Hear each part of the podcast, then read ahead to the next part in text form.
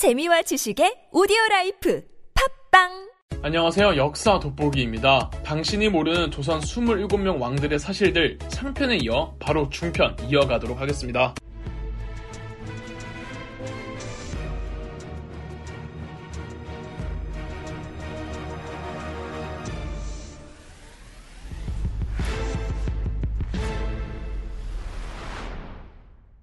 까도 까도 깔게 나오는 10대왕 연산군부터 재개하겠습니다. 연산군은 9대왕 성종의 맏아들입니다. 연산군은 세자 시절 말이 없고 내성적이었다고 합니다. 다만 공부하는 걸 그렇게 좋아하지는 않았습니다. 연산군은 외모가 여자 같았다고 합니다. 꽃미남이었나 봅니다. 연산군은 예술 쪽으로 못하는 게 없었는데 그 중에서 특히 춤을 잘 췄습니다. 처용무를 추면 주변 궁인들이 보고 울음을 터뜨렸다고 하네요. 연산군은 치통과 피부병을 심각하게 앓았습니다. 현대 사극에서 가장 많은 배우들이 연기한 조선의 왕이 연산군입니다. 그중 어쩌면 가장 큰 히트를 친 이준익 감독의 왕의 남자에서 이준기 배우가 연기한 광대 공길은 정사에 등장하는 실존 인물입니다. 다만 구체적인 영화 내용은 픽션입니다. 어쨌든 연산군이 광대 패거리들의 놀이를 즐겨봤던 건 사실인데 역사 속에서는 공길이 연산군을 풍자하는 연기를 했다가 쫓겨났다고 합니다. 연산군은 입맛이 굉장히 까다로웠다고 합니다. 좋게 말해 상당히 예민한 미각의 소유자였는데 세종대왕이 절대 음감이었으면 연산군은 절대 미각이었습니다. 맛의 섬세한 차이와 재료의 신선도까지 다 꼼꼼하게 따졌습니다.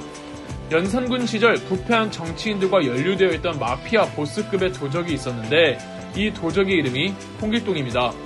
홍길동은 나중에 소설을 통해 의적이 되는데 이 소설 홍길동이 나왔을 때가 어, 광해군 때입니다. 홍길동은 왕위에 쫓겨난 연산군, 광해군과 모두 인연이 있네요. 연산군의 후궁 장록수가 연산군을 부를 때 애칭이 아가였습니다. 연산군과 장록수가 잠자리를 가질 때 상황극 플레이를 많이 했던 듯합니다. 예술의 조예가 깊었던 만큼 왕실에서 관리하는 음악인들, 즉 기생들의 수를 확대합니다. 연산군은 왕실 기생들을 운평이라고 불렀고 그 중에서도 재능이 특히 뛰어난 기생들을 흥청이라고 불렀습니다. 원래 기생은 노래와 춤만 추는 음악인들이었으나 연산군은 이 기생들과 음탕한 짓을 많이 하면서 기생에 대한 잘못된 이미지가 생겼습니다. 연산군은 의녀랑도 이상한 짓들을 했고 어머니 길에 궁녀들과도 길가에서 이상한 짓들을 많이 했습니다. 흥청들이랑 음탕하게 놀다간 망한다는 흥청망청도 여기서 유래했습니다. 반정 일주일 전 연산군은 아내 신씨와 장록수에게 만약 그대들에게 무슨 일이 생긴다면 그건 전부 나 때문이요 라는 의미심장한 말을 했습니다. 연산군이 죽인 신하들의 숫자는 추산 불가입니다. 연산군이 폐위되고 새로운 왕이 된 사람은 중종입니다. 중종은 연산군의 이복 동생이고 반정군이 중종을 왕으로 추대하려고 그의 집을 찾았을 때 중종은 형 연산군이 자기를 죽이러 온 줄 알고 숨어 있었습니다. 중종도 형 연산군처럼 치통이 심했습니다. 조선왕조 실록에선 중종이 착하긴 착한데 우유부단하고 결단력이 없어서 여러 사람 헷갈리게 했으며 전국을 혼란스럽게 만들어놨다는 악평이 수두룩합니다. 어느 정도 맞는 말입니다. 중종은 토사구팽의 신이었습니다. 조광조를 자기 손으로 파격 승진시켰다가 자기 손으로 내쳤고 조광조사 후 제2의 조광조인 기말로를 키웠으나 기말로도 본인 손으로 내칩니다. 한때 대한민국의 돌풍을 일으켰던 유행어 메이야를 하던 캐릭터가 바로 중종의 후궁입니다. 궁궐에 개 혹은 말처럼 생긴 괴물이 나타나 왕실 호위대인 내금이 병사들조차도 크게 놀라 도망갔다는 이야기가 실록에 전해집니다. 개와 말을 혼동할 수가 없는데 여하튼 괴생물체는 괴생물체였나 봅니다. 중종의 뒤를 이은 12대 왕은 인종입니다. 인종은 중종의 장남이고 태어나자마자 친모를 잃어서 어려서부터 새어머니 보호하에 컸습니다. 재위 기간은 9개월, 27명 조선 왕들 중 가장 짧은 재위 기간입니다. 사인은 거식증으로 인한 기력 약화입니다. 인종실록 끝에 5개월은 왕이 뭘 먹지를 않으니 걱정된다는 기록들로 도배되어 있습니다. 명나라 사신은 인종을 보고 공자에 버금가는 인물이라고 평가했습니다. 착해서 그렇다는 건지 똑똑해서 그렇다는 건지는 모르겠으나 그러면 뭐합니까 일찍 죽은 걸 사망했던 당시 인종의 나이 30살이었습니다. 인종이 죽고 12살이던 이복 동생 명종이 13대 왕으로 즉위합니다. 명종의 재위 기간은 22년이었는데 그중 8년은 엄마였던 문정왕후가 섭정을 했습니다. 명종의 즉위부터 재위 초창기까지는 문정왕후가 모든 정치를 전담했기 때문에 명종에게 마마보 이미지가 강하게 남겨져 버렸습니다. 딱 명종이 20살이 될 때까지만 문정왕후가 정치를 했을 뿐인데 명종 입장에서는 억울한 면도 있을 것 같네요. 그런데 그 섭정 기간에 엄연히 명종이 왕이고 10대 후반인데도 문정왕후에게 체벌을 당했다고 합니다. 명종은 만성 조울증을 앓았다고 합니다. 조금 과장된 말이라고 해도 감정의 변화폭이 컸던 건 맞아 보입니다. 그래서 우스갯소리로 내시들이 가장 싫어하는 왕이라고 합니다. 아닌 게 아니라 실제 내시들이 명종에 대해 불만을 토로하는 기록이 가장 많은 왕이 명종이기도 합니다. 명종에게 유일하게 외동아들 순회세자가 있었는데 14살 때 죽습니다. 아들의 죽음으로 명종의 조울증은 더 심해졌다고 합니다. 도적 임꺽정이 활동하던 시기가 명종 재위기입니다. 당대 신하들도 명종을 싫어했던 것으로 보이는데 명종실록에선 명종 치세를 나라가 망하지 않은 것만으로도 다행이다 라고 할 정도로 악평을 써두었습니다. 물론 명종이 훌륭한 군주는 아니지만 이 정도는 아닌 것 같은데 뭐 여하튼 그렇습니다.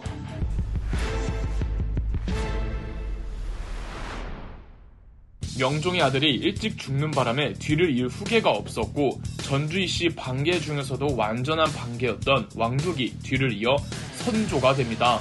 그래서 선조 때부터 이성계의 직계는 끊겼다고 봅니다. 선조의 재위 기간은 무려 41년입니다. 그치만 재위 기간 긴 걸로는 27명 왕들 중 4위입니다. 선조는 재위 초반 율곡 이이에게 거의 모든 전권을 다 부여해주면서 개혁을 용인해 주었을 정도로 이이를 신임했습니다. 다만 이인은 뭘 해보기도 전에 천재 요절 징크스를 깨지 못하고 죽습니다. 중고등학교 국어 시간에 정철이 시조나 가사에 늘 거론하는 임금님 보고 싶어요 임금님 사랑해요에서 그 임금님이 바로 선조입니다. 연산군 다음으로 사극에서 가장 많이 등장하는 조선의 왕이기도 합니다. 아시는 분은 아시겠지만 선조는 정치질의 신입니다. 야비하고 뒤에서 수쓰고 명확하고 정치질 하는 걸로는 제가 봤을 때 27명 조선 왕들 중 제일입니다. 누구는 명석한 거 아니냐고 하지만 두뇌 회전이 빨랐던 건 맞습니다. 그 두뇌 회전을 이상한 데 써서 문제지. 선조의 후궁은 폐위된 사람까지 11명입니다.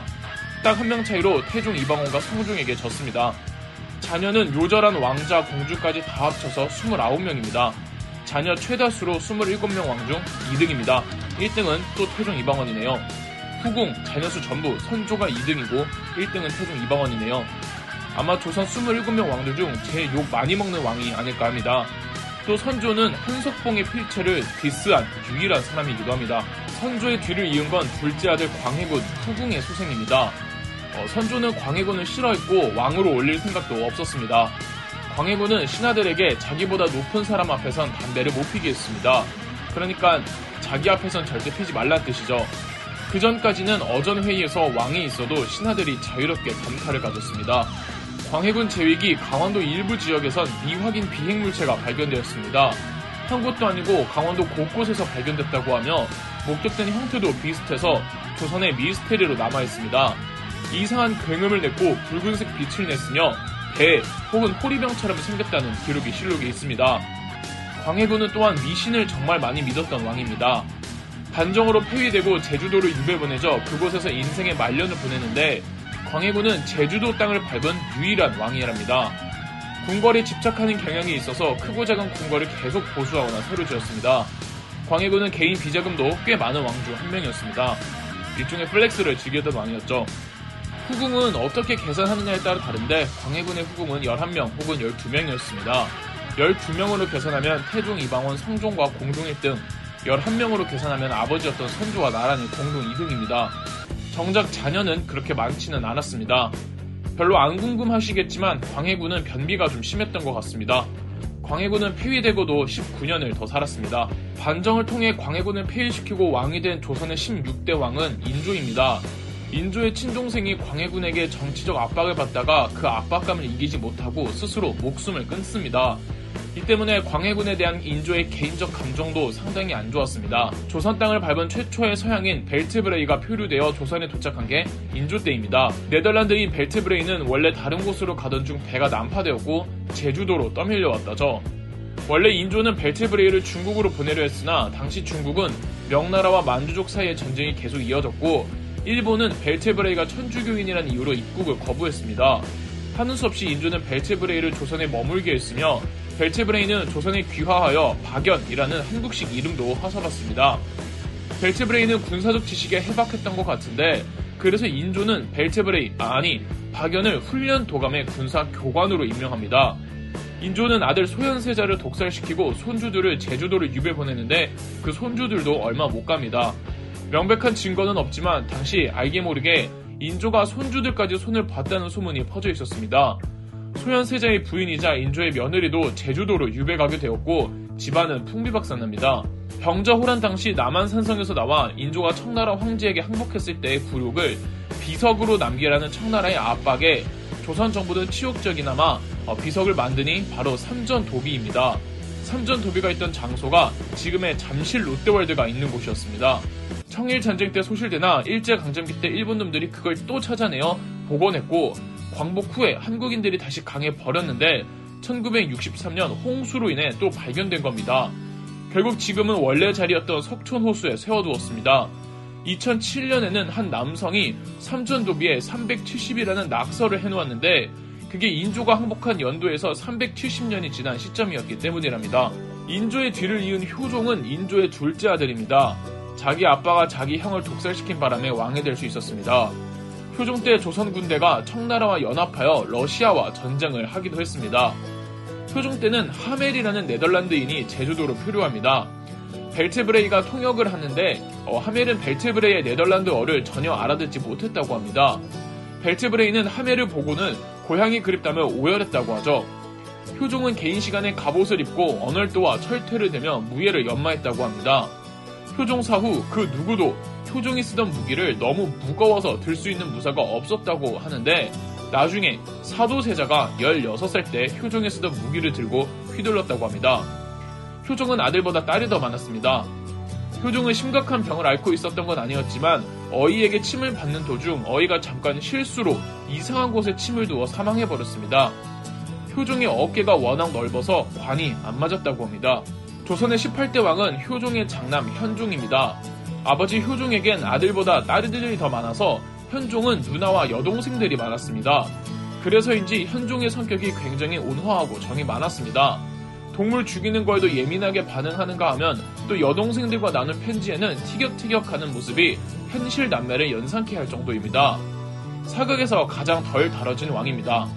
현종 제위 7년에 밤만 되면 아무도 없는 곳에서 돌멩이가 날아오고 아무 이유 없이 왕의 옷에 불이 붙고 궁녀들이 자는 사이에 머리카락이 잘리는 일들이 일어납니다. 이를 두고 현종은 귀신이 궁궐에서 인간들을 괴롭힌다고 생각했고 거처를 잠시 옮기는 소동도 있었습니다.